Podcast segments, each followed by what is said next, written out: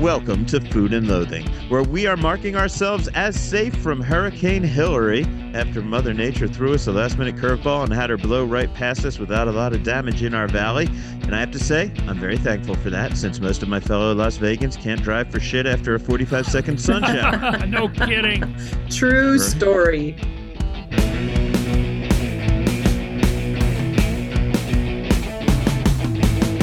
Hurricane would just, I don't even want to think what would happen. That's why we're in a desert.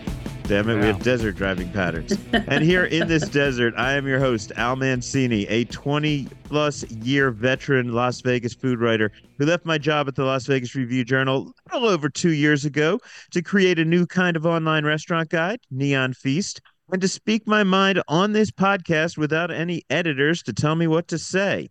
Damn straight. right? Uh, wait a minute. I've just been consulting with the editors, and oh no, go ahead, go ahead. No, you do you. As you can hear, I don't do this shit all on my own or even without some voices of wisdom in my ear. I am fortunate enough to have some compatriots for this endeavor. Compatriots or compatriots? I like I've patriots. heard both. Go with what you like. Either one. You guys could be one of each. One compatriot and one compatriot in this endeavor. These folks are always willing to tell me when I'm full of shit. Let's start with my co-host, another local food writer and the creator of the Wishbone and Vine food blog, Ms. Samantha Gemini Stevens. Hello, Gemini. Hello, hello. How are you today? Good. We're doing this all via Zoom, and man, even after a pandemic and God knows how long of fucking everyone in America learning to use Zoom, I still feel like the first time somebody's great grandmother tried to use a cell phone or something today. We're every just, time I introduce new technology, man, I feel older and older. I know it's a mess. But it's, this is just nature's way of telling us we have to get in the same room together more frequently, or the tech gods Yes, telling us that. or somebody's But- PDR. That's where we need to PDR. Be. I like yes, that. would be nice. That's Rich always wants to be on location. always on location. They're always eating. But to make sure all of this stuff works, tickling your eardrums with his technical tweakings while he tickles your funny bone with his tales of fast food explorations. He's a technician on a mission, our mixer and our fixer, the inimitable Mr. Rich Johnson. Hello, Rich. Little peek behind the curtain, making it even weirder, is that we're on Zoom, the meeting app, but we're also using Zoom, the podcast mixers. That's so when I say connect your Zoom to the Zoom, uh, and Sam Gemini's head's going Yeah, to I explode. Zoom's not really a trademarkable word, I suppose. I Is expect the a big legal fight someday, and we'll be in the middle of it. I'd love to. I used to do trademark law, but again, too much, too too far off on a tangent. This early in the game. Um, everybody, we have a great interview coming up with Chef Brian Howard. But before we get there, we like to bring you up to date on where we've been dining because Las Vegas has a lot of interesting restaurants. Reporting on them is definitely a 24 7 job for which you need to always be dining out and always hungry. So we do the hard work of eating everything in the hope that we can bring you the information you need to only eat the things that you enjoy. Ladies first this week, Gemini. Um, Oh, what's been on the menu for you since we last broke bread together? Oh, well, I found another new place because I'm trying to include two or three new places a week in my in my exploration. Um Rosalie so we just stopped saying James Trees, James Trees. Yeah, pretty, Yeah. I don't know. As much as I love all of these people, like I want to, I want to give our our listeners other options because there's so many in the valley. Um, so I found a new place called Rosalie Breakfast Cafe, not to be confused with Rosalie French Cafe. Uh, Rosalie Breakfast Cafe is off Sahara and Cimarron, and uh, we did two visits, and we ordered the breakfast burger, and between the two visits were very different. One time it came out just the burger, perfectly cooked, all the stuff on it, an egg. It was beautiful. The second time it came with like fries and, and vegetables and all of these things. Uh, the burger was a little under or a little overcooked on the second one, but overall, honestly, it was really delicious. We really liked it. Um, the breakfast tacos were tasty again, but there's just little minor things. Um, when you stack a bunch of stuff like that together and it sits under a heat lamp for a minute, it gets a little soggy. Um, but again, taste was there. The shrimp and grits, perfectly cooked, just a little bland. Well, so is, isn't aren't grits just really a butter delivery device? Well, yeah, I wanted a little butter, a little salt, especially if you're doing it with shrimp, or make it make you know spice the shrimp up while you're cooking it and mix Yeah. that into the grits or something. So I'm finding a really hard time finding really well savory flavored grits in this town. They're everybody. I know that there's this thing between butter and salt, or sugar, or you know all these different ways to eat it. I just want to find something consistent that has those savory notes that I love so much. But again, perfectly, perfectly cooked. So I added a little butter and salt on my own and good to go. Um, and then Can the Greek tell me- salad. can, can I get into a, a great please. question? Because I've Yeah. asked some chefs this, and I'm just really not sure. You know, I'm not a home cook, right? Like, so I know food, and I've researched food, I've reported on it, I've interviewed people, but I'm not, you know, I, I don't claim to be an expert on this shit, and I don't cook at home. Yet to get somebody to explain to me what's the real difference between grits and polenta. Um, polenta is more of the corn meal, where grits uses that little um, nub that you find in corn, is my understanding of the difference. Because there are texture differences. It's not just a way of cooking the same cornmeal. Um, and please, somebody correct me because that's just the description I've always been given. So I'm willing to learn if I'm wrong. Okay, well, no, you got a better answer than I had, so um, you, you taught me something. That's cool. Thank you. And I didn't mean to interrupt, but I no, I- not at I- all. I not at all. I just find that that people cook them really well, but they just don't add a whole lot of flavoring. And so I'm looking for that savory flavor. So if it's out there, somebody please get a hold of me and tell me. Um, and then we had a Greek salad, which was super tasty, really delicious. Everything was fresh, but the description was what I think of a Greek salad, which is chopped cucumbers, tomatoes, herbs, maybe some feta, some olives, things like that. This was more of a salad with some Greek stuff thrown in, um, but still really, really delicious and uh, just too many greens and not as much vegetable as I would like. Um, popped into Garage East to have a drink with a friend and then silver stamp for a nightcap because when you're in that area, you got to hit both. Um, Cal- of course, Garage East being on California in the Arts District and the silver stamp being on third or on Imperial rather near third. Um, Saturday night was date night. So we went to Main Street Provisions first. We wanted to have some snacks and some drinks but, and watch a little preseason football uh, before our show that night. So we uh, got to say hi to Chef Patrick. We got to meet some of the new people behind the bar, at least new to me, and had a fantastic time. My favorite cocktail that night was a Buenos Dias Mezcal cocktail. Um, super tasty, a little bit fruity, not overly sweet because that's not my gig. Uh, but the snacks were really the the star of the show. We had the crispy shrimp, which also included crispy pepperoncini, crispy pickles, um, and crispy zucchini with a basil aioli. And then we had the grilled octopus that came with like a garlic aioli and some yucca, fried yucca, and a few other things. And both of those were the perfect complement to a cocktail, a glass of wine, getting us ready to go to the show. Um, incidentally, we went and saw Zeppelin USA at Smith Center. And, you know, I didn't know what to expect. I felt very, very young in the theater. because Uh, everybody's was- 150 fucking years old. right right Zeppelin. and and the seats were super comfortable so there's always that chance at taking a nap uh, if you're too tired but it was a really high energy show and it's not expensive so if that's something that sounds like it might be in your wheelhouse just go to smithcenter.com and check it out i think they still have a few shows Is that an orchestra doing Zeppelin? um no it's like it's like a rock tribute band Tribute band, yeah. and they get Oh, out okay. there and the guy does the singing and they've got the the solos on the guitars and the drums and I there's mean, a isn't that just keyboardist sort of what slash Greta Van Fleet bassist. is at this point? Isn't that why we have Greta Van fucking Fleet to be a Well, we have Zeppelin? Rating the Rock to, Ball. I'll, I'll have to play, you know, one against the other and see how we feel about Saturday night. I, a funny story, man. I, you know, Zeppelin's one of those bands. They very early in my life, I was just sick of them. Right, like they were Yeah. already, you know, by the time I was a kid, they were already dead and classic and everything. And so all through my teenage years, lo- you know, you love them. Everybody says they're the greatest band. You just keep hearing the same songs over and over and over again. This is the way I'm getting to feel about the Red Hot Chili Peppers now. Huh. right? Like I'm just I fucking had enough, and I'm almost getting to feel that way about the Foo Fighters now, right? And it's nothing wrong with these bands. Just fucking, you know, I've just heard the same songs over Yeah. so fucking long in my life, and I was getting that point in Zeppelin at about the same time that I had the chance to um meet and interview Jimmy Page and Robert Plant a few times, oh, and they were wow. such fucking assholes, like the biggest fucking assholes I've Oh ever no! met. Both of them together, separately, independently, never nice, always horrible. And um, one time I was interviewing John Paul Jones, and I was like, "Oh, you're the you're the coolest um, former member of Zeppelin I've ever met." And he said, "Oh, what do you mean by that?" I said, "Well, no disrespect, but the other two are fucking assholes every time I'm around them." He says, "That's okay. I was in the band, and they're fucking assholes every time they're around me too." Here's uh, 1977 radio DJ hell. Every other call, play Stairway to Heaven, man. Oh my god. Stairway to Heaven. We, we ended up leaving a little bit early. I had not been sleeping well. I was exhausted. I felt bad. I was yawning so much. I didn't want to ruin anybody else's experience.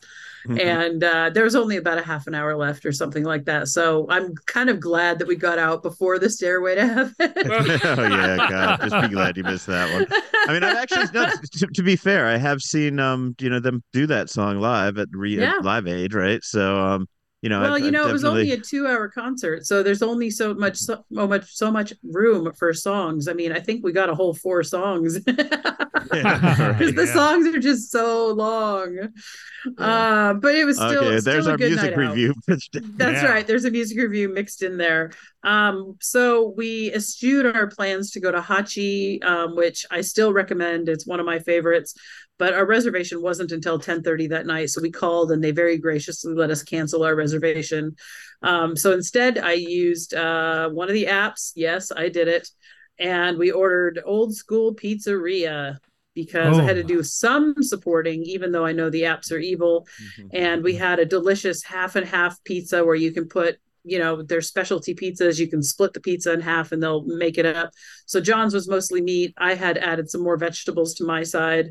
Um, really really great pizza even delivered because pizza degrades in delivery i get that. This was super tasty. Um, everything was really fresh and i just couldn't be happier.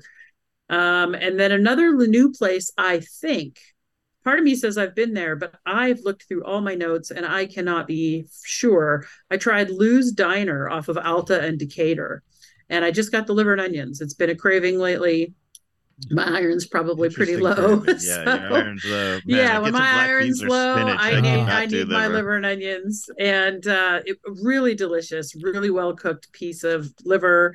Um, the onions weren't over caramelized; they weren't under caramelized. They still had a chew to them without being mushy. Um, and the brown gravy that came with it was super tasty. Um, nothing needed anything else. Um, everything was Yeah. flavored really well.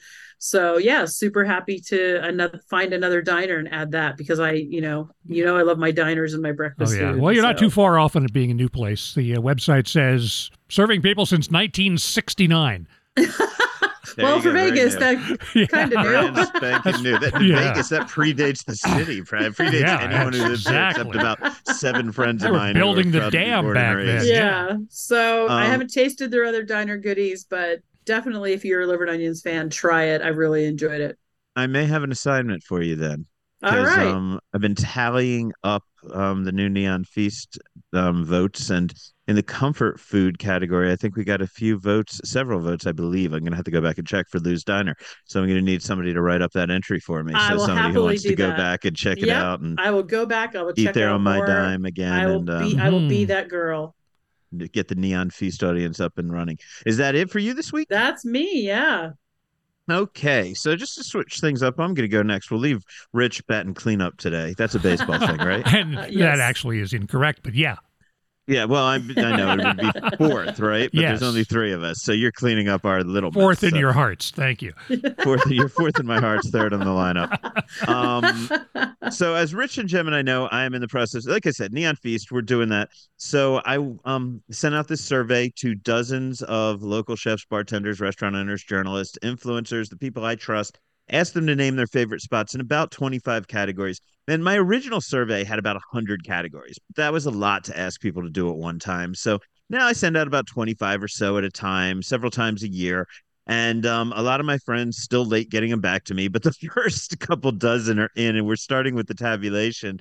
And I've begun tallying up a few of the categories. One of the big vote getters was Chef Francesco Di Caudo's new restaurant, Basilico, on Buffalo near the 215.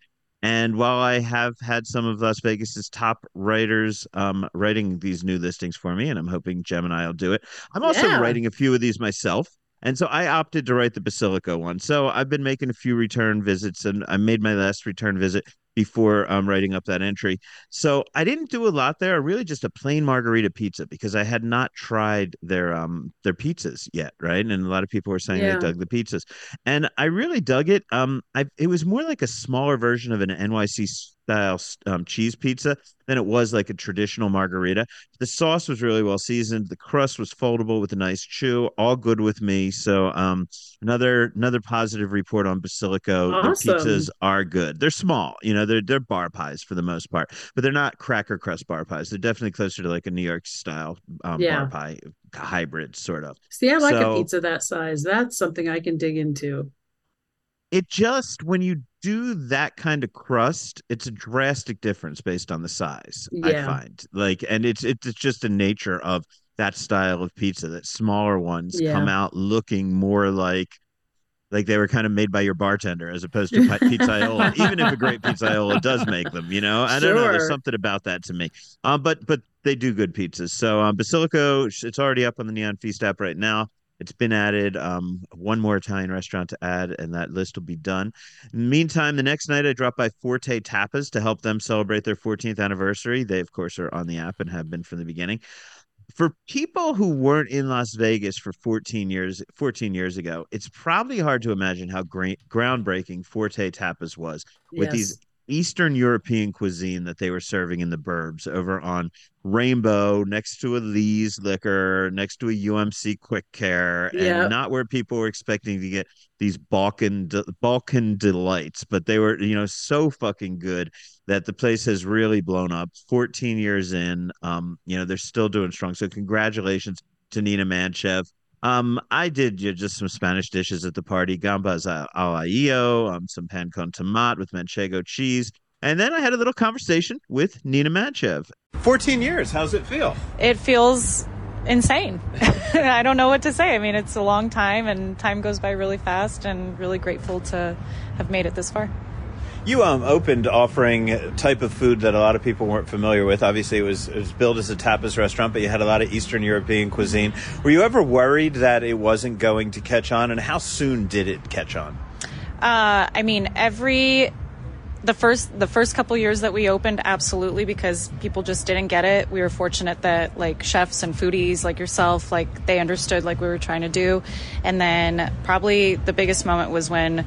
Uh, first, when you guys like put us in the book, of course, and then when we were in diners, drive-ins, and dives, it made us really familiar.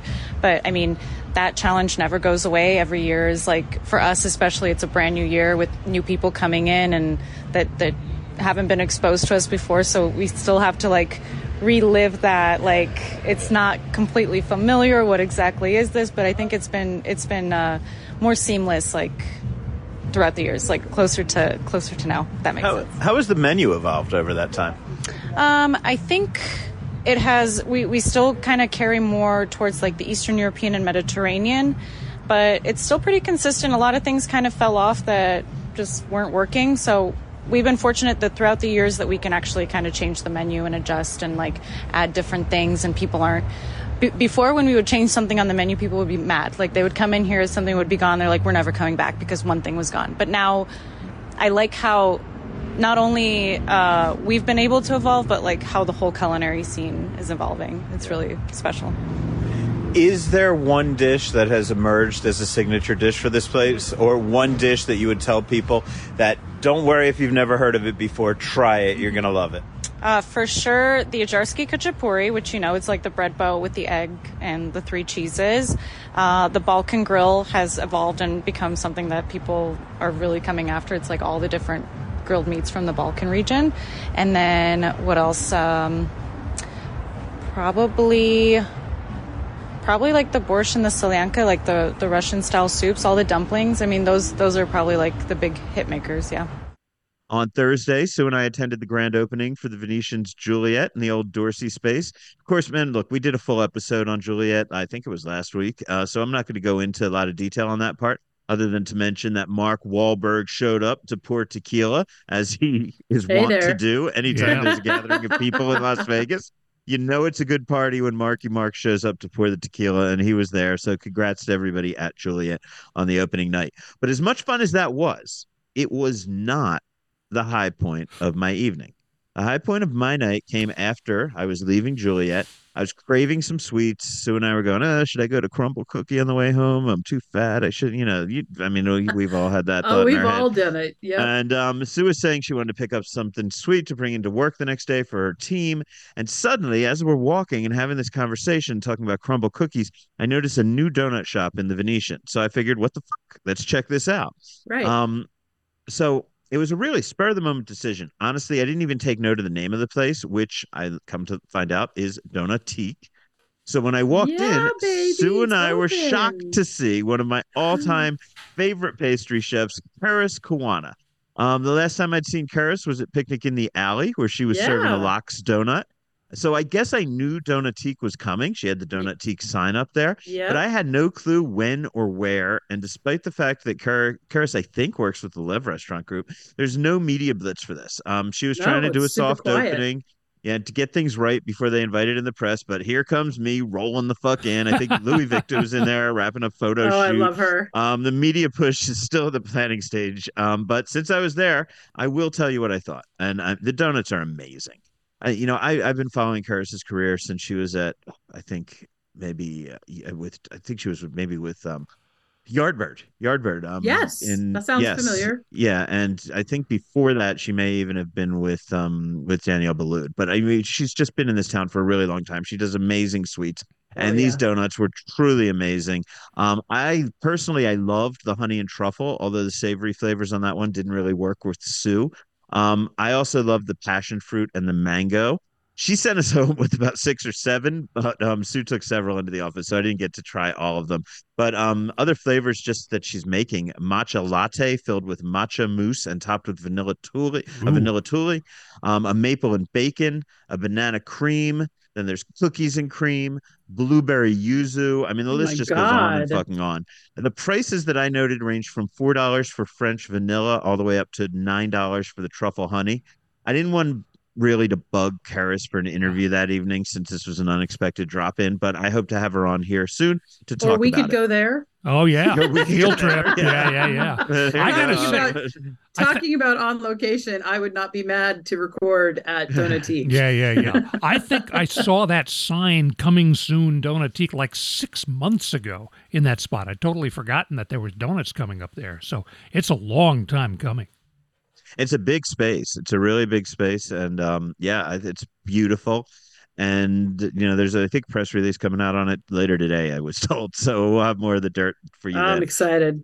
Um, look, there's a spot at Arizona Charlie's called River Rock Pizza and Pasta that just opened about two weeks ago. And this is not normally something that would excite me, but I kept getting invited to it. And I'm a big fan of Bradley Manchester, the oh, executive yeah. chef at Golden Entertainment. Bradley oversees the food at all the PT's pubs, as well as several hotels, including the Strat. So, Windows on the or Top of the World, excuse me, that's all him. Um, I've been a fan. Obviously, there's a local chef. There, there's a restaurant room chef as well, but you know he oversees all of that. I've been a fan of Bradley's through his time at Station Casinos. Um, his short-lived Glutton on Carson Avenue on the corner Ah, of Seventh and Carson, which is now where Seventh and Carson is. Um, he went over to Virgin for a while. Might have still been Hard Rock. He did the Oyster Bar over there, and um, so now he's with Golden. So I am a big fan. So when they kept inviting me, I said, "Fuck yeah, I'm going to go." So Sue and I went over there. Um, kind of, yeah, I guess Friday night. I think we went on a Friday night. Um, so what am I going to tell you? What do I have to tell you about this river? First of all, the place was originally in Laughlin at the Aquarius Casino. Uh, it has a rock and roll vibe, guitars on the wall, that kind of shit. Um, the menu is more Italian influence than straight up Italian, and it's definitely Okay. geared more towards the masses than towards people that I would say are foodies. Okay, I think foodies are going to find a lot of things just reading the menu that are going to make their eyes roll because there are some surprising dishes, like a spin on pasticcio that's made with tortellini and served with meatballs. Um, so I mean, and I didn't have that dish, so it could be fucking awesome. I don't know, but I, I saw it and I was like, "What the fuck is that?" What the, it's a little weird, but um, you know, so if you're looking for like authenticity, this main, you know, you're you- you're probably gonna Yeah. have some raised eyebrows in this place. There are a few weird dishes. I mean, I'll tell you that right off the bat. But don't be put off by that because if you can get past the for the people kind of menu, this really this is a scratch kitchen. The food is fresh, the food is good, and the even though it may be a little creative, um, you know, the, the uh, good ingredients, well prepared, and it, it works in most instances. Even the weird shit kind of works. Um, I really liked my pizza, which had a cracker crust. Um, it was cooked perfectly because there was a heaping helping of sausage, peppers, and other toppings on it. And it held them up firmly, right? It was cooked just enough, but you could still fold it. It would snap, but you know, it wouldn't just break apart. Mm-hmm. So for me, that was really a perfect crust for what I was having with that. Um, I liked their bruschetta, which came topped with a scampi style garlic shrimp. Mm. Um, again, a little weird, but it was cool.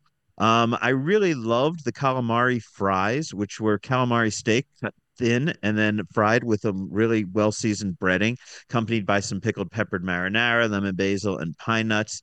The shrimp and the shrimp and salmon puttanesca was a little weird. Um, no pasta.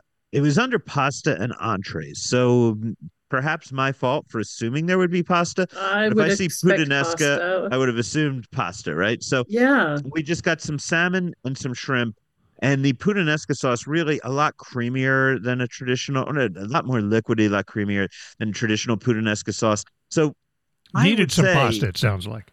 It, it, it, definitely needs some fucking pasta to sop that up, right? So yeah. Um, again, a little weird, but at the end of the day, if I wasn't hung up on what he was calling it, yeah, they were just calling this Chef Bradley's you know, salmon and shrimp, I would have really fucking liked the dish. Okay. So, you know what I mean? so it's it's weird when you get in those things where, you know, the foodie in you started being a snob, like, ah, this isn't done right, blah, blah, blah. But then you're like, yeah, but it's fucking good, right? So, could, could this know, place... know that... Go ahead.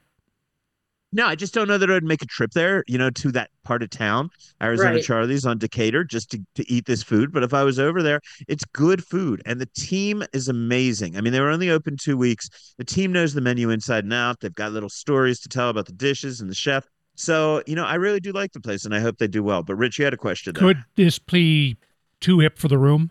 I mean, it is Arizona Charlie's, it is Decatur. No, I think it's it's hip enough for the room, and that means not hip enough for snobs. And I am a yeah. snob, and as as a result, like there there's definitely some things that made me kind of roll my eyes, you know. But like if you've never had pasticcio, real pasticcio, then maybe this is a way to introduce you to it, yeah. right? And in a context that you know it, but you're not going to you know, but, but be forewarned, that's not what pasticcio normally is. Yeah. So like the, things like that are fucking weird because I think if you go in not being a snob and not, you know, wanting to tell the team that you know more about their food than they fucking do, which I'd say we're all probably victims of from time to time. Anybody that listens to this podcast, probably that kind of person from time to time. You can't be that kind of person here. You know, just go in and enjoy the food. If you're in the neighborhood, I definitely would swing by. I mean, there's not a lot over there that I know of. Um, so you know, it's cool, but it is a locals casino and it's aimed at a locals casino market, you know. Yeah. So that's what I would say with that. Um, I also returned to Nene for sushi. Um, i am just going to repeat one of the best deals in town on the high end sushi. Um, yep. If you're looking for Otoro, Chutoro, and Chemo, you know things like that, um, you get them and you'll get them at a good price and you'll get them done well. Botan Ebi I had this time around. You know, you don't see that all the time. Um, so really good. So quick reminder. Also, congrats to my friend Jim and Tisha Bagley, who celebrated their engineering company's 13th anniversary, and they pre-celebrated Jim's 50th birthday um, over at Anima. So as you can expect, so you know that's Anima, good phenomenal and it was great and saw a lot of cool of the cool kids in this town over there so bravo to them. Uh, anima is also doing some wine dinner so i'm thinking of um, attending one of those before our next recording session. I could tell you a little bit about that. Yeah. went back to ada's um, again james trees restaurant. It's my favorite of the james trees restaurant definitely the most experimental of all of them. Um, i love it. We talk about it all the time. I of course had the um, gambas al which they now oh, just call yes. garlic, garlic shrimp, shrimp, because people would never order it. the other way um, so it was great as usual two dishes that i hadn't tried before i did their crudo red snapper crudo which was topped with mango red pepper ají amarillo and lime and to me, it was a fucking amazing preparation, but too heavy to put on a crudo. Um, I loved yeah. what was going on. I loved the competing flavors. There were so many things. Um, battling it out on my taste buds. But the problem is, crudo is supposed to highlight the fish, and I thought it was too busy for the fish. And Okay. at the end of the day, I would have liked to have had that maybe on a cooked red snapper. I think it would have been a fantastic preparation. So l- liked it, but no, I like my crudo. Personally, I like my crudo. Um, a bit more respect for the fish.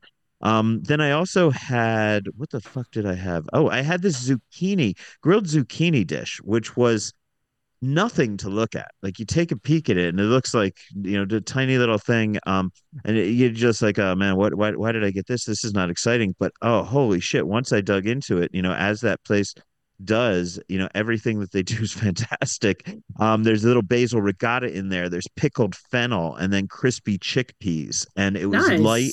It had contrasting textures, contrasting flavors, just so fucking good.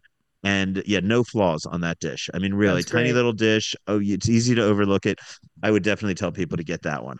Um, and that's about it for me. Rich, how about you, man? A light week dining out. Uh, the highlight being lunch at Ping Pang Pong over in uh, Yes. yeah yeah yeah Gold Coast, not Gold Coast. What am I saying? Yeah. Gold Coast, of course. Yeah. Gold Coast. Now, you've heard Yes, me be yes. less than effusive about Taste of Asia, the new place at Suncoast, spearheaded by one of the former principals of Ping Pang Pong.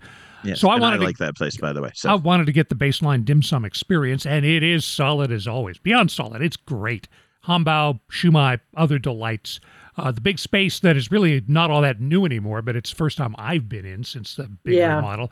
Man, that is a delight. The energy in the room, filled mostly with Asians taking breaks from baccarat and pai gow poker, is is a lot of fun. A Couple of fast food journeys. okay, I gotta, I gotta Okay. call you out now. Yeah. Did you ask them if that's where they came from, or did you just assume that because they were Asian in a casino? Because Well, they're Asian like I'm Norwegian. I Okay. where that assumption came Asian from. American. Okay, is that what you mean? No, I mean, why are you assuming He's more they were, more of what the games they gambling were assumption. But because I looked at every single baccarat and pai gow table on the way, and there was not a white face on the tables. So, but you don't know these for the same people, That's not but that's okay. I'm Profiling, that's observation, and Okay. I and also I love it. It's it's one of the great energy places because of that, both the, at the I tables understand. and I at uh, just Ping had to Pang call you Pong. out there. Yeah. And you know, as we all know, the one racial profiling we do in food that I think everybody should do is if you look around at an ethnic restaurant and you're only white guy in the place, you've come to the right place. Yeah, it's usually good. It's well, if you're the only person not of the ethnicity Yes. that they're cooking there. Like, you know, if you go to an Italian restaurant, you'd like to see a lot of Italians in there. You know, same thing. Go to an Asian okay. restaurant. All right. Certainly the Chinese, you have to. Yeah, I, I, I agree with you there. Yeah. Ah, dude, man, I'm just covering your ass. I know. So we don't get sued. How's our insurance these days? Okay. Oh yeah, that insurance. Yeah, checks in the mail. Couple of fast food journeys. I was in the mood for a sandwich, and I knew I would be banned for life from this podcast if I went to Subway. So I went to uh, Port of Subs, the one on West Charleston. Oh well, there you go. A step up. Porta yeah. subs. Fun fact: This company is based in Reno. It has about 150 stores. They're all in the West, and it was just fine. Four meat Italian with cheese, toasted uh, mayo, lettuce, tomato, onion, oil, and vinegar, oregano, black pepper on sourdough.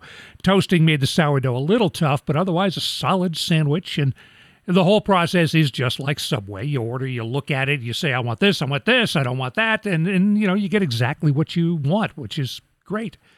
Uh, the other one for which I am not ashamed, uh, four-piece chicken meal at KFC.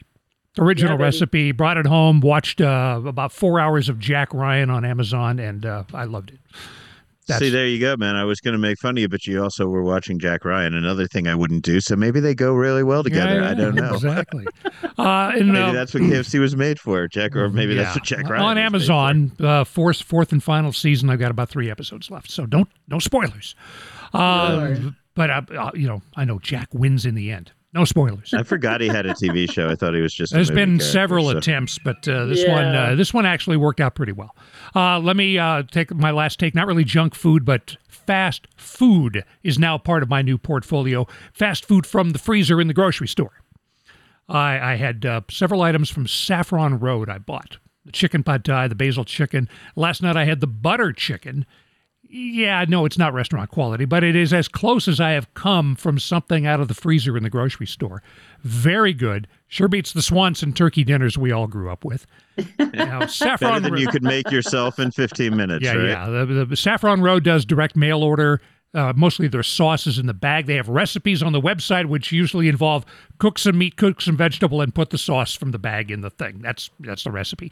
Uh, but the frozen entrees, you I got at Smith's, you can get at Albertsons, you can get anywhere. They do Mexican, Indian, Thai, Korean, Moroccan, and a couple of Chinese things.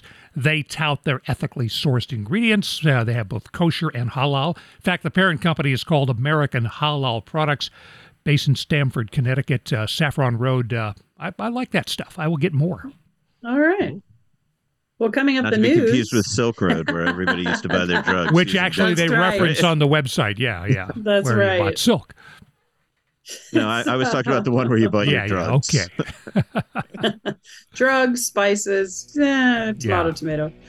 Coming up in the news, we have a Burker Speakeasy. Echo and Rig brings in the James Beard Foundation. Monzu hosts a charity event for ALS. Two Maui Strong charitable culinary events, and more. But first, Al talks to Sparrow and Wolf and Half Bird's chef Brian Howard. This is Food and Loathing. This episode is brought to you by Reese's Peanut Butter Cups. In breaking news, leading scientists worldwide are conducting experiments to determine if Reese's Peanut Butter Cups are the perfect combination of peanut butter and chocolate.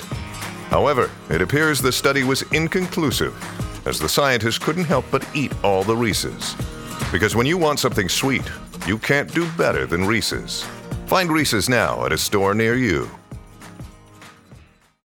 Mom deserves the best, and there's no better place to shop for Mother's Day than Whole Foods Market. They're your destination for unbeatable savings, from premium gifts to show-stopping flowers and irresistible desserts. Start by saving 33% with Prime on all body care and candles. Then get a 15-stem bunch of tulips for just $9.99 each with Prime. Round out Mom's menu with festive rosé, irresistible berry chantilly cake, and more special treats. Come celebrate Mother's Day at Whole Foods Market.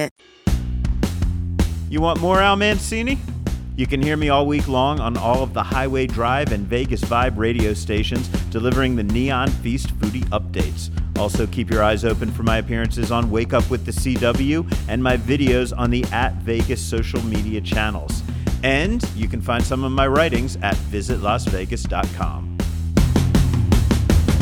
Okay, so sitting here in Half Bird Chicken and Beer with Chef Brian Howard. It's been a little while since we've spoken. Chef, how you doing, man? I'm doing fantastic, man. I couldn't be better, to be honest with you. I'm really kind of uh, got a whole new mindset on the direction I'm going in life right now, so I, I feel really good. Yeah. Well, you've been going in a great direction, so I don't know that you need to change direction, but maybe gears or something would be it. All right. Sometimes it gets a little fast, you know, and overwhelming, but uh, I think I'm learning to manage and kind of organize myself a little better than I always have. So it's good. Well, you're going to have to teach me some of that at some point. Um, but, Chef, I know we have so much to talk about new Half Bird coming online, maybe some new menu items, things like that. But, you know, what was really interesting to me, because this is a topic that's close to my heart and close to everybody's heart in the local, that I know in the local community, is this magazine article that I saw in Fortune recently, which was speaking about your work um, with workplace recovery. And, you know, you were um, Spaghetti on the Wall, which is the company that you have that owns um, both. Uh, both Sparrow and Wolf and Half Bird Chicken was cited. John Anthony was quoted in there. I can't remember if I saw a quote from you. I know you were mentioned, but uh, you were being held up as an example of this workplace recovery program. And I just want to talk to you a bit about that if we can start with that. Yeah, absolutely. I think it's something that, you know, when we created Sparrow and Wolf and, and set out to actually open up restaurants on our own was one of those things to kind of ensure that we created a safe place, right? And most most cooks and restaurant workers tend to gravitate for that because it tends to be a, a place where you're surrounded by different people with different vices and you can kind of relate, I guess, and you know, it becomes that band of pirates, if you will. And, you know, throughout our our, our time growing and maturing with what we do, we, we've figured, you know like it's time to make some kind of efforts and change in what we do and really start to promote you know the days of like taking your team out to get trashed after work or like you know uh, giving away awards that are mostly promoted by alcohol or wine. And not that those things are bad i guess sometimes but i feel like it's always been the reward or the focus right uh, of this industry. And you know the late nights and, and all that where now our our goal is really at least starting at the top has always been to find better ways we could be healthier and last longer in what we do and create better work environments for especially now that the the whole paradigm has kind of shifted in the universe essentially with the way people are working, the type of workers that are drawn to us, or the people that are even leaving our industry.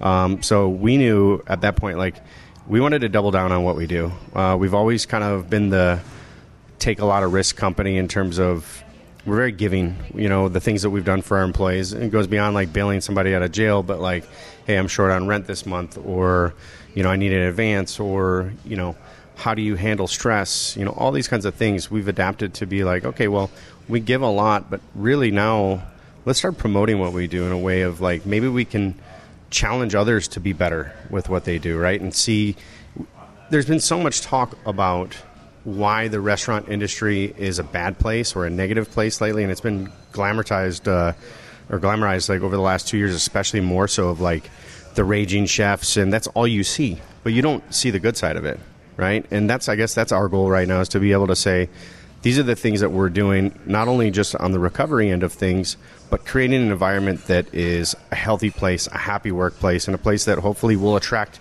new people to be a part of. Because I'm romantic about it still. Like I grew up watching, you know, all these chefs on TV that sh- showed me I could do so much with food, right? But now we're teaching people the other way, and and I don't. I hate to see that. I hate to lose what I'm so happy about and what I've been doing my whole life uh, to that kind of glamorization where now let's build it for build it to be better, I guess. Uh, so with the Recovery Workplace uh, Foundation, you know, something we started about two years ago, and you know, we really just like we just want everybody to know that there's there is a place, there is a second opportunity for you. It doesn't matter what you've been through in life, or you know, the avenues you've gone through. You have a, a, a home with us, right? And we can give it a shot, right? And I, and the one thing we've learned most of those people that have come through our doors are so happy that they have that opportunity they're the best workers that you're going to get. They're the, the best team members. They're the prime examples of what you know uh, what we want to be. You know what our core values are. And, you know, it's interesting. I've I've covered music half my career. I've covered restaurants the other half of my career. So clearly, the, that party atmosphere, right? I mean, something that I've always been drawn to, just as a journalist. That creative people, they tend to work hard, play hard, and there's a lot of romant- romanticizing of that when you're younger. And I don't even know if it's necessarily that un- all that unhealthy for 22 year old kid to get caught up in that for a little while. But as as you and I have gotten older, I think what we've seen is the toll that it really takes, and and that is where you know suddenly I don't want to be a guy who's like, well, you shouldn't party, but you know now I see the people that we've lost to partying. I see the I, and it's it's not partying at a certain point. It becomes addiction. It becomes something bigger.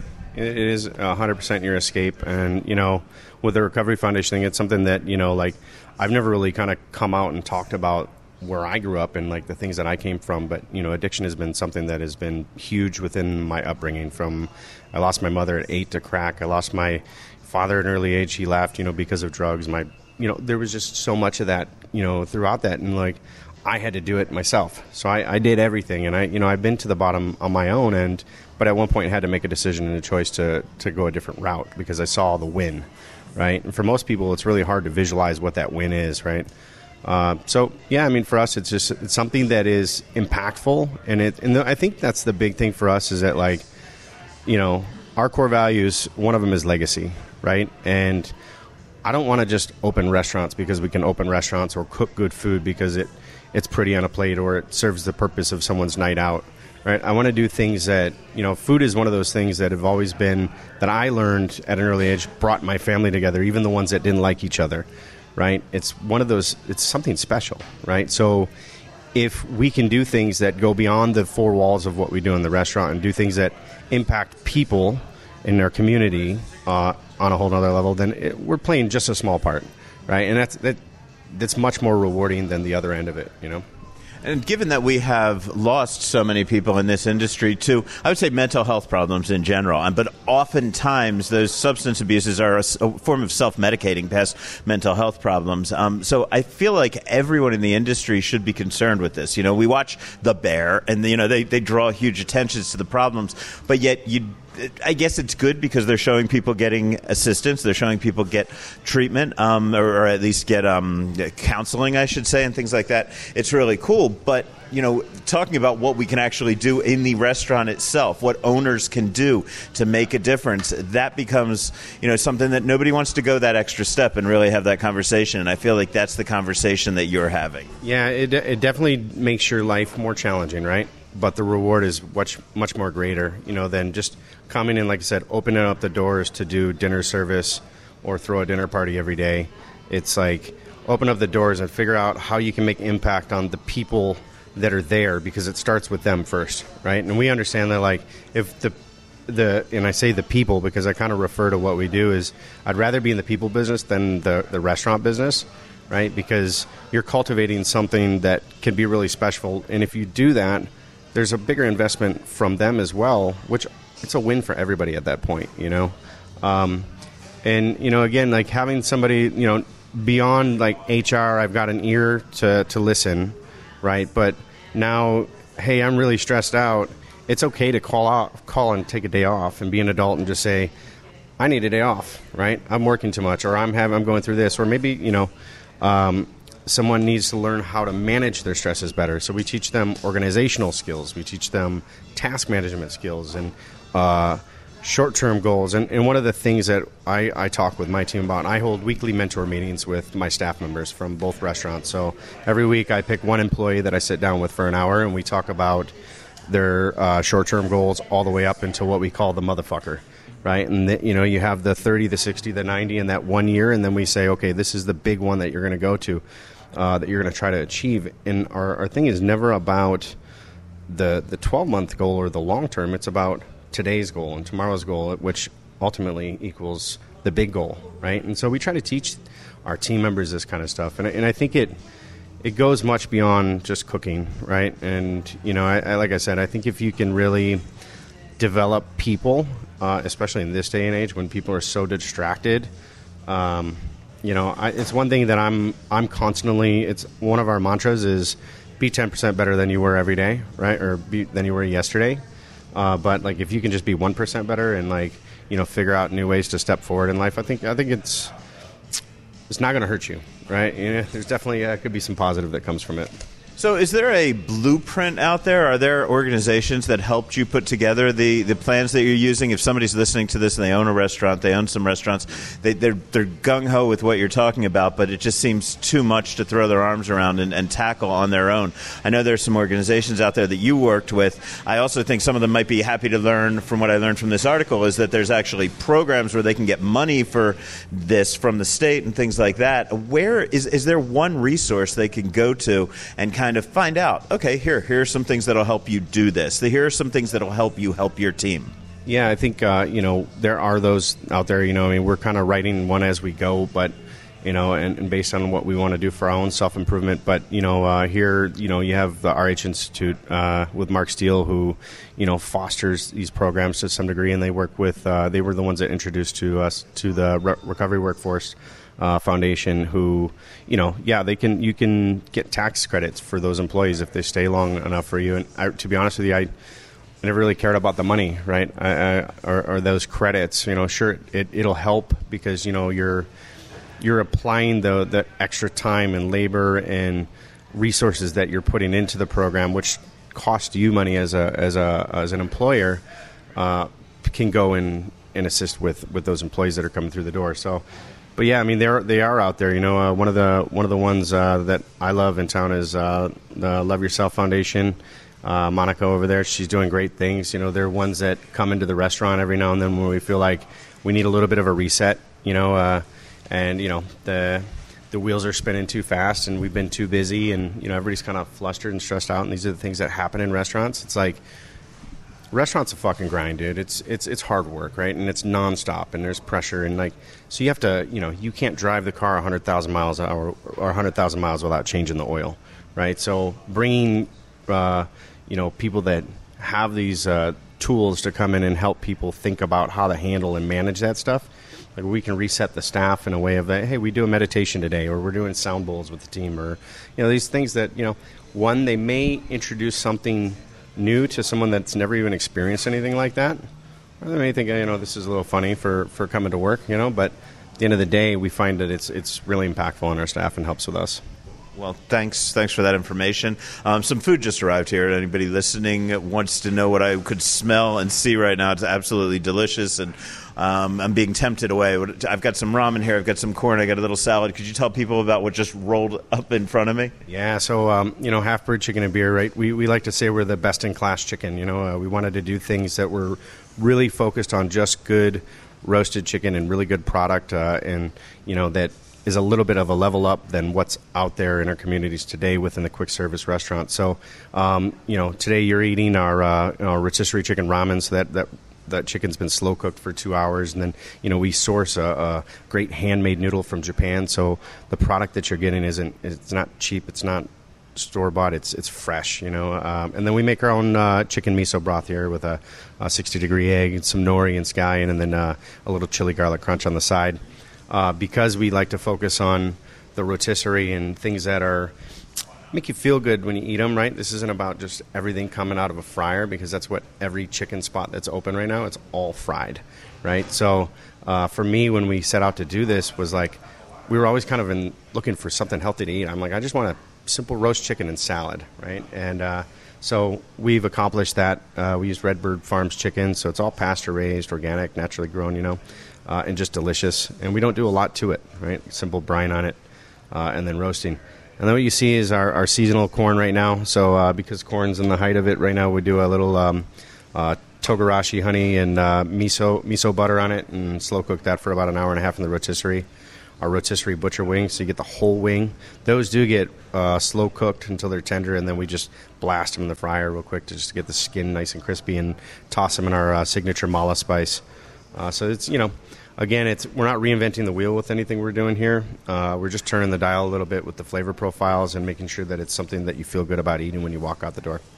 And this is very soon. Uh, right now, of course, we're here in Chinatown eating this. We're on Spring Mountain Road, right in the middle of. I don't even know what's the name of this plaza. I think it is the Chinatown Plaza. I'm pretty, I'm pretty sure of it. Yeah. Yeah. Nobody knows, but you know, it's the plaza with the Golden Tiki and Partage and Mas Por Favor, and of course, Half Bird Chicken and Beer. Now open Double Zero Pizza. Yes, Double Zero Pizza. If you haven't been there yet, go check it out. Michael Vakneen, Emily Brubaker. That team's doing phenomenal things over. I think it may be the best pizza in town. It's it's absolutely amazing pizza. Um, but you are going to be expanding more. I mean, because you know this is this is not on the strip, but it's also still kind of in a touristy corridor here. Um, but you're going to be going out to the real neighborhoods pretty soon, heading over to Henderson. Could you tell me about that? Yeah, absolutely. Uh, we've kind of created a, a, map of the places we want to be in Las Vegas, and there's about uh, you know six to seven pocket neighborhoods that we want to be in, and really prove that this concept can stand on its own uh, with the rest of the big boys, and um, that's what we're doing. So first stop's Henderson, right on the corner of Green Valley and Horizon Ridge, next to the Target and the Starbucks in there. Um, we're about probably a month and a half from opening up the doors, and uh, over there we're going to open up a little bit earlier. So we're going to be open from uh, 9 a.m. till 9 p.m. out there versus our late night hours here uh, because of the demographic and the crowd that's over there. We're also going to have a, a, couple new uh, items that focus a little bit more on uh, you know uh, healthy and slutty breakfast you know items that that'll be fun. And then uh, we're also expanding our beer program over there. So we're introducing a self self serve uh, tapping beer system that uh, when we set out to do this project, uh, Halfbird was really pre COVID was actually built to be more of a tap house.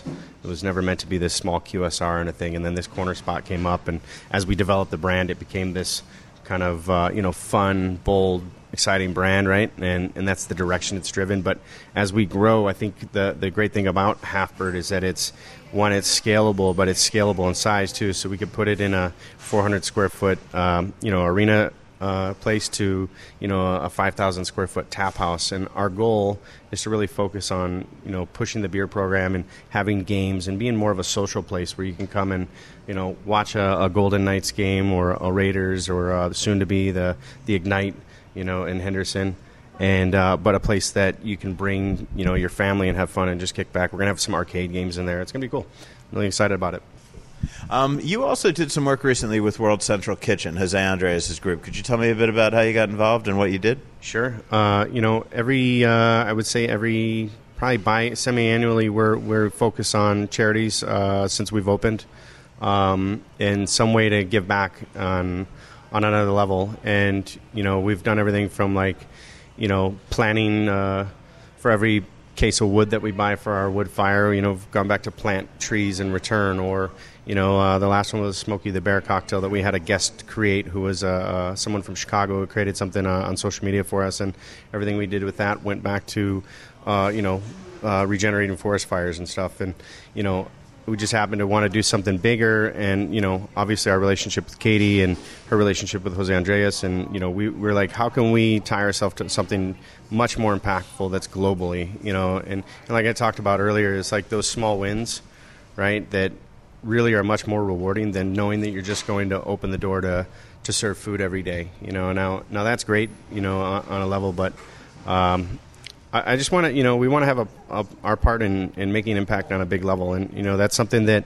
You know, I, I uh, when I was in kindergarten, I lost my house. My my trailer had burned down, and we lost everything. And I saw the devastation of what that impact was on my parents at the time, and you know, me as you know, losing animals and and, and, stuff like that to see what's going on in like Maui right now, or, or, you know with everything that's happening there, and that loss, and to have people to be able to come and impart great meals for those people immediately, you know, like and, and to let people know they don't have to worry about where their meals coming from right now. You know, I, th- I think that's that's a big thing. So we launched the. Uh, uh, strawberry Negroni. Uh, so we're, we're giving back three dollars from every cocktail that's sold. It's rolled for about I think about a month and a half now. And we end uh, in September 30th is our last day uh, for that. But you know, it's it's just another way to give back and, and make impact beyond what we're doing beyond the plate.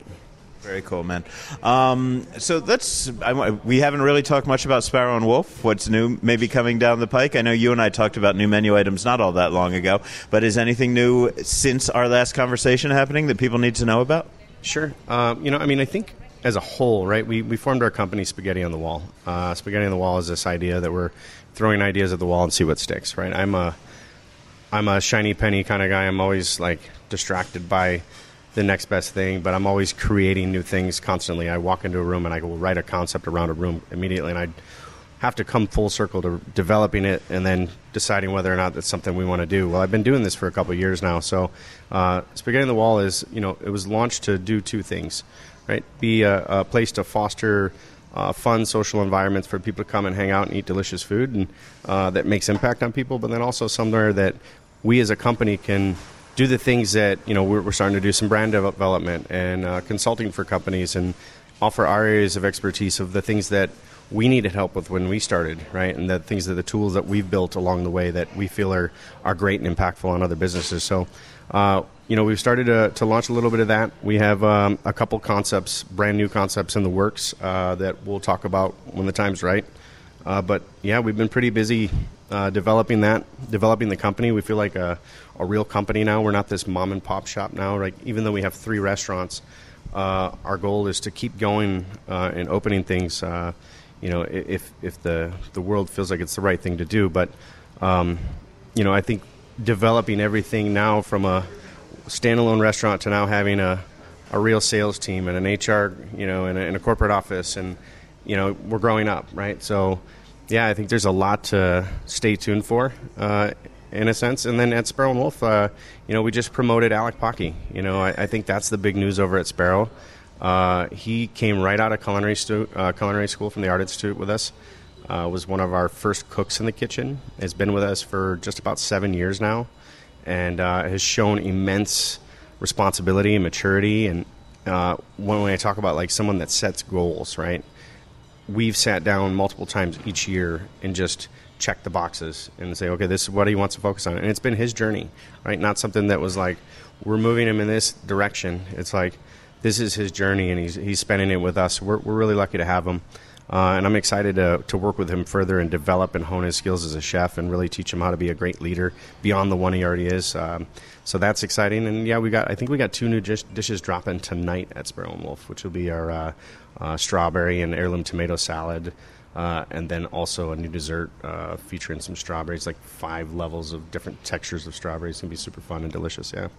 As you talk about making the transition from being a mom and pop to being an organization, to being a big company, serious grown up company, kind of, instead of just running a restaurant, you know, I can't help but think that the time that you spent in casinos and within that world probably prepared you for that better than a lot of people who may just be coming out of, you know, mom and pop restaurants and then want to open their own.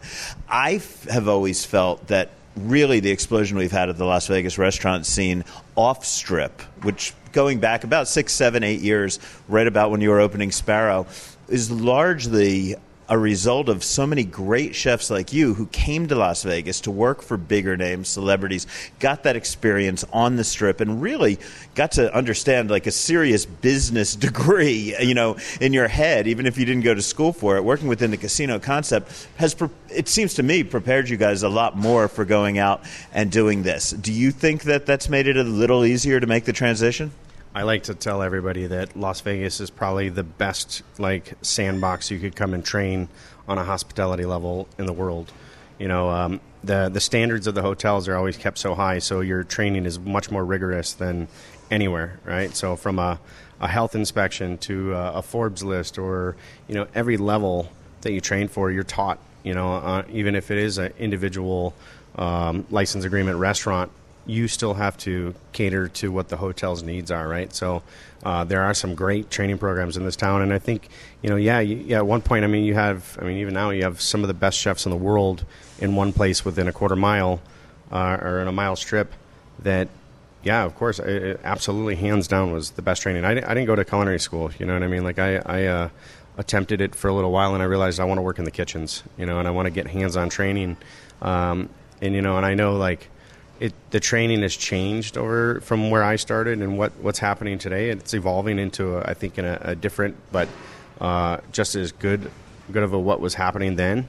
Uh, but yeah, I mean th- those things set us up for success. I mean we walked in the door knowing how to manage an eighteen million dollar restaurant prior to doing a four million dollar restaurant, which made it a little bit a little bit easier. Those thousand night covers that you would see on the strip, or six hundred covers, one hundred and fifty feels, it feels like a walk in the park. You know what I mean?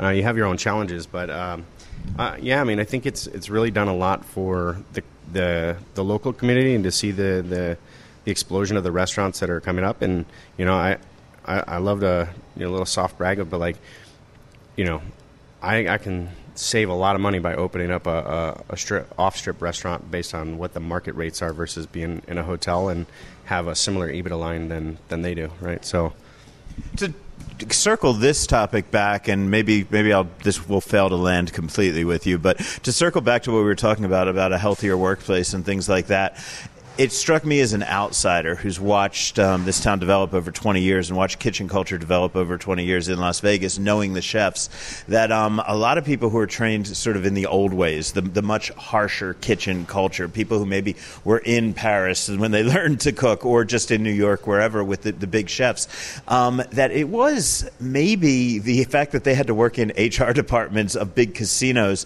that kind of changed that that nasty kitchen culture a little bit, at least here in Las Vegas. I mean, you know, there's a lot of negative things that are said about you know that corporate world, but it strikes me from the outside. I saw some chefs who you know were very abusive, and they admitted themselves they were very abusive to their staffs. And then once they got in the casino, they could not do that anymore. So, do you think that that casino that the casinos themselves may have sort of helped nudge along a, a slightly less hostile work environment in kitchens here in Vegas? I, I, would agree with that. I mean, I don't think it disappeared. I mean, when I started in this this city, I mean, I worked in pretty hostile kitchens. Um, you know, all that I don't regret and have. You know, they made me who I am today. However, uh, yeah, I, th- I, think it's a very valid point when you start introducing HR. I, mean, I remember the first time, uh, uh, you know, because when we didn't have nobody was taking videos and stuff until like middle of my career here in Las Vegas in the kitchens of what was happening. And, you know, we used to have a, a model that came down from a chef that I had worked for of like there was no write ups, it was only push ups, right? So you earned push ups throughout the day and you had to do push ups at the end of the night. And that moment that you posted a video with you know your foot on someone's back doing push-ups hr called immediately and they were like this shit's going to stop now right so so yeah to answer your question yeah the liabilities were much bigger you know um, there's some fun stories behind that for sure. well, Chef, man, this food, I don't want it to get cold, so I'm going to um, cut this interview short if that's okay, and we're going to dig in. Thanks so much for your time, man. Oh, thank you, man. It's an honor. The news is next. This is Food and Loathing. Here you are in Vegas, you're hungry, and the choices are endless. But do you really want to trust the crowd? You can trust Neon Feast Restaurant recommendations from real food pros sharing where they send friends and family. All that knowledge is just a download away on the Neon Feast app. Want the strip, off strip, downtown, great views, great value? find smart, informed restaurant recommendations on the Neon Feast app and neonfeast.com. We are all over social media. Just search for Food and Loathing or reach Al directly. Info at foodandloathing.vegas. And where am I these days? What am I doing? Most important, what am I eating, cooking, and learning? Find out anytime at wishboneandvine.com. And one more time, that's info at foodandloathing.vegas. And my site, wishboneandvine.com.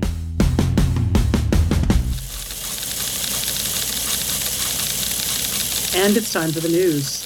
Al, you spoke with Chef Sam Marvin recently, so I'm sharing uh, probably a reminder, but I want to make sure it's out there that Echo and Rig in the district of Green Valley is hosting a James Beard Foundation dinner on October 16th.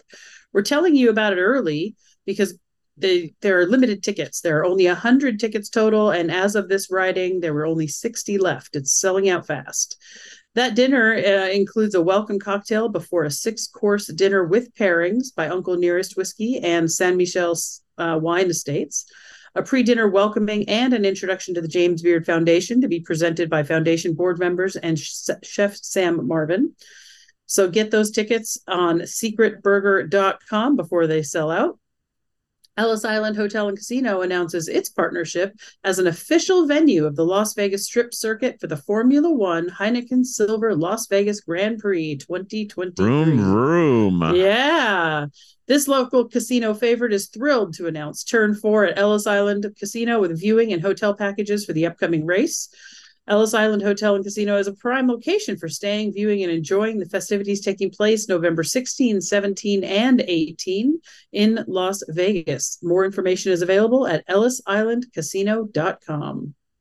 Expat Las Vegas at the Palazzo is offering a new weekday lunch special, or discounts, I should say, available in the lounge and the bar. Guests will receive 50% off cocktails and 30% off all foods. And that is in the afternoon during lunch hours. Sorry, Nice. the hours written down here. Um, Monzu will host its third annual benefit for the families of those living with ALS on Monday, August 28th. The $85 ticket price, and I want to stress that $85 because I think I had given you a higher number before, but they, they messed around with it and they've come in with a, a more approachable number. So 85 bucks covers lots of light bites, um, cocktails, live entertainment. I believe it's Naomi Morrow and the Monzu Trio performing there. There's going to be a silent auction. I believe there'll be a raffle. It's a great event. I l- went last year. It was one of those things where you see old friends alongside Vegas's movers and shakers all coming together to support a good cause. Our goal is 20,000 this year. Yeah. And we give 100% of that money goes directly to them. In other words, we're putting in the staff, the food, the building, all the expenses is being paid by us. So every dollar you spend is going straight to them. And don't feel like you have to attend. It's not about the food and the party. It's about giving a donation to ALS. Chris has had relatives from all over the country purchase tickets just so we can give people that, give the organization that money. So please, please, please support this wonderful endeavor. And obviously, as you said, it's about raising the money. It's not just about coming out to have a great night. But part of the reason you're going to get a lot of that money is because people know you guys always throw a great night and a great event. I've been lucky enough to attend one of these in the past, and it was fantastic. Can you tell people what to expect from the evening, either of you? Of course, I don't want to minimize the fact that we do throw a great party. uh, so drinks and and uh, and food will be flowing. We have a lot of uh, um, sponsors for the event on the on the drink side, but we'll do really heavy appetizers that people said they were so stuffed last year they didn't know what to do. My wife Naomi, um, who's a wonderful jazz singer, will be here with the Monzu Jazz Trio. So we'll have a lovely, fun, uh, festive atmosphere, and it, it, it'll be it'll be a wonderful celebration. Yeah. So if you can make it, please do come because it's it's an awesome event. Tickets for that are available at monzulv.com slash ALS. Today, Friday, August 25th, if you're hearing this the day this podcast drops, is the grand opening date for the new Game On Sports Bar in Boulder Station. I had a little tour of it a few weeks ago and spoke to the casino's VP and general manager, Chris Gellner, who told me what to expect. a uh, really upbeat sports bar, good food, uh, good quality service, great value. Um, you know, really sum it up. Place you could go on a Sunday, watch any NFL game you want. get a couple cold buckets of beer, good food, um, you know, good service and good environment. Really, uh, roughly 60 uh, screens in the venue. Uh, audio will be able to play anything on any of the monitors, as well as uh, music from your favorite playlist. Um, reasonably priced food and beverage options, uh, and and like the service, I think is probably the top top sales pitch, right? Like great service that you would expect from any of our properties. Um, we partnered up with Blondies, uh, so if you're familiar with Blondies in Planet Hollywood, um, great feel, great vibe, very similar atmosphere here. It seems like a lot of, I mean, everybody is catching on right now to the having a big quality sports bar, sports restaurant in casinos, which it seems a little strange that we didn't see these for years and years and years. But now, you know, it's constantly. We got Guy Fieri opening up, we got Flanker opening up. Everywhere you look, somebody's opening a new sports bar. Why do you think, what has changed that suddenly the casinos want to have more than just a little sandwich shop or a little, you know, hot dog stand, which for years was all that you could get in a sports book? Um, I, I could tell you, uh, born and raised in Vegas myself, um, and I think the evolution of what the expectation from the guest is has changed. Um, and what I mean by that is, I think traditionally, uh, gaming operators want want to funnel people into the sports book itself, right?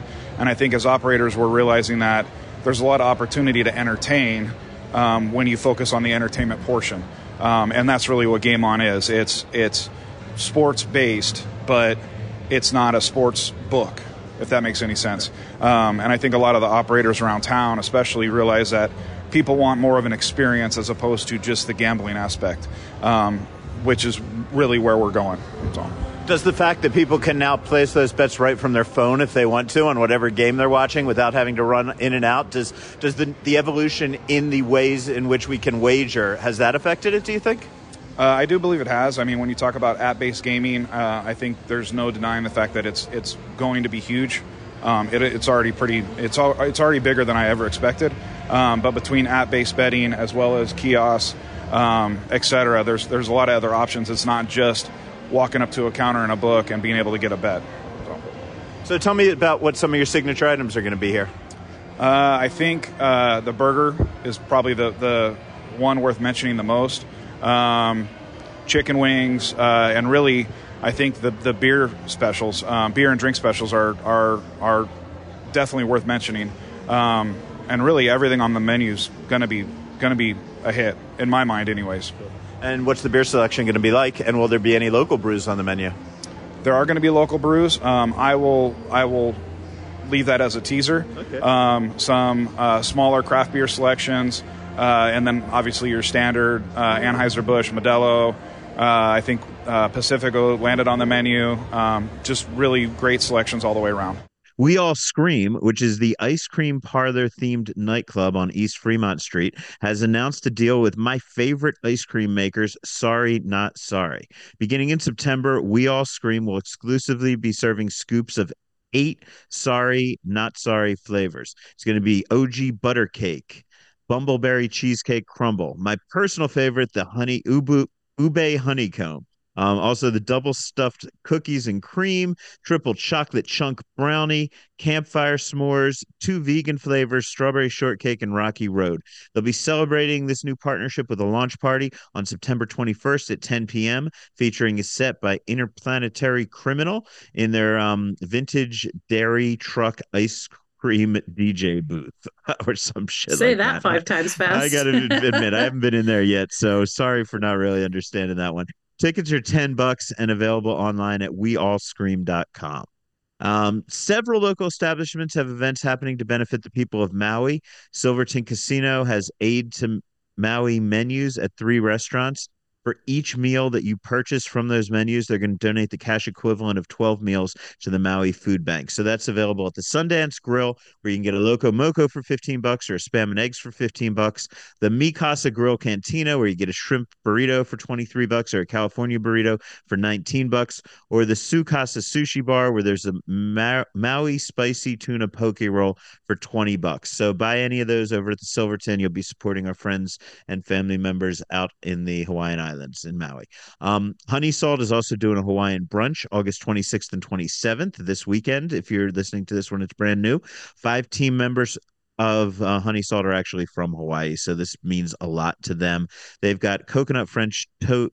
Okay, um, Gemini, help me with this one. Coconut French Hawapia toast. I would say wapai or Wapaya toast. Okay. yeah. It's a I I'm not a Hawaiian expert. I apologize. Kalbi short rib that that's 18 bucks. Kalbi short rib and eggs 21 bucks. A pog mimosa um is 12 bucks and the Mm. Ohana cocktail is 14 bucks. Also downtown Container Park has moved their Maui Strong benefit to this weekend, Sunday, August 27th. They were a little worried about the hurricane last week.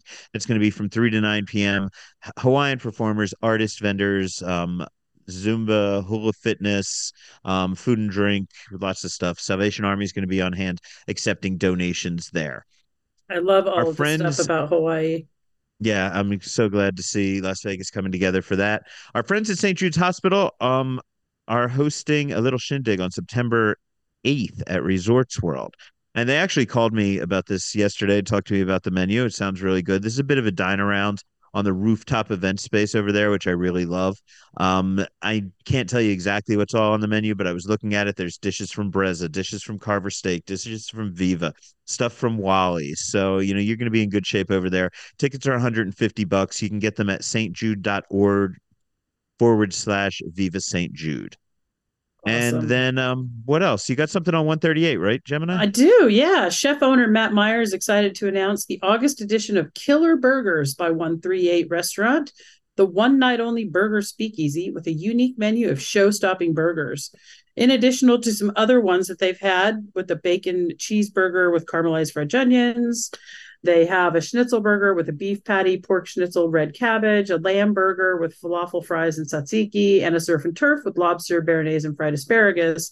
They are also introducing the Big Kahuna Burger, beef patty, grilled pineapple, Maui onion, hot sauce, mayo togarashi, onion rings, or raw onion. And $1 from each of these burgers will be donated to Maui Relief. So that's happening Monday, August 28th at 5 p.m. at 138 Degrees Restaurant, 1450 West Horizon Ridge Parkway, Suite 205 in Henderson.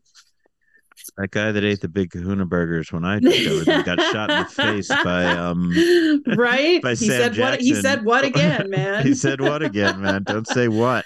Uh, and one last thing for you to celebrate the return of the B 52's Love Shack Las Vegas residency to the Venetian Theater inside the Venetian Resort. Pink Box, don't, Pink Box Donuts and Live Nation Las Vegas have partnered for an exclusive one day promotion on Thursday, August 31st. That day, six participating Pink Box donated. I can't say donuts today. Pink Box Donuts locations around Las Vegas will offer the B52's Donut, a treat inspired by the world's greatest party band's Love Shack Las Vegas residency, featuring groovy tie dye frosting on a raised donut filled with confetti whip and topped with B52's logo decor. Those donuts, some of those donuts, excuse me, will have special pink tickets, and those are random, awarding one lucky customer at each location. That's six tries, guys. A pair of tickets to see the B52s on September 3rd at the Venetian Theater. Visit so if Pink something Bo- Go ahead. I'm sorry, I cut you off. I was going to say, so if something chokes you, don't. I mean, you know, you get something weird in your donut, Right. spit it out. Don't swallow Don't it. It eat could that be a golden ticket. ticket. or the pink ticket in this case. Visit pinkboxdonuts.com for official rules. So, two more quick news items as I scan my inbox for updates on a couple of things. You may have heard about the sudden and unexpected closing of Martin Yan's MY Asia in the Horseshoe, which was, I believe, first reported by our friend Scott Roeben at casino.org.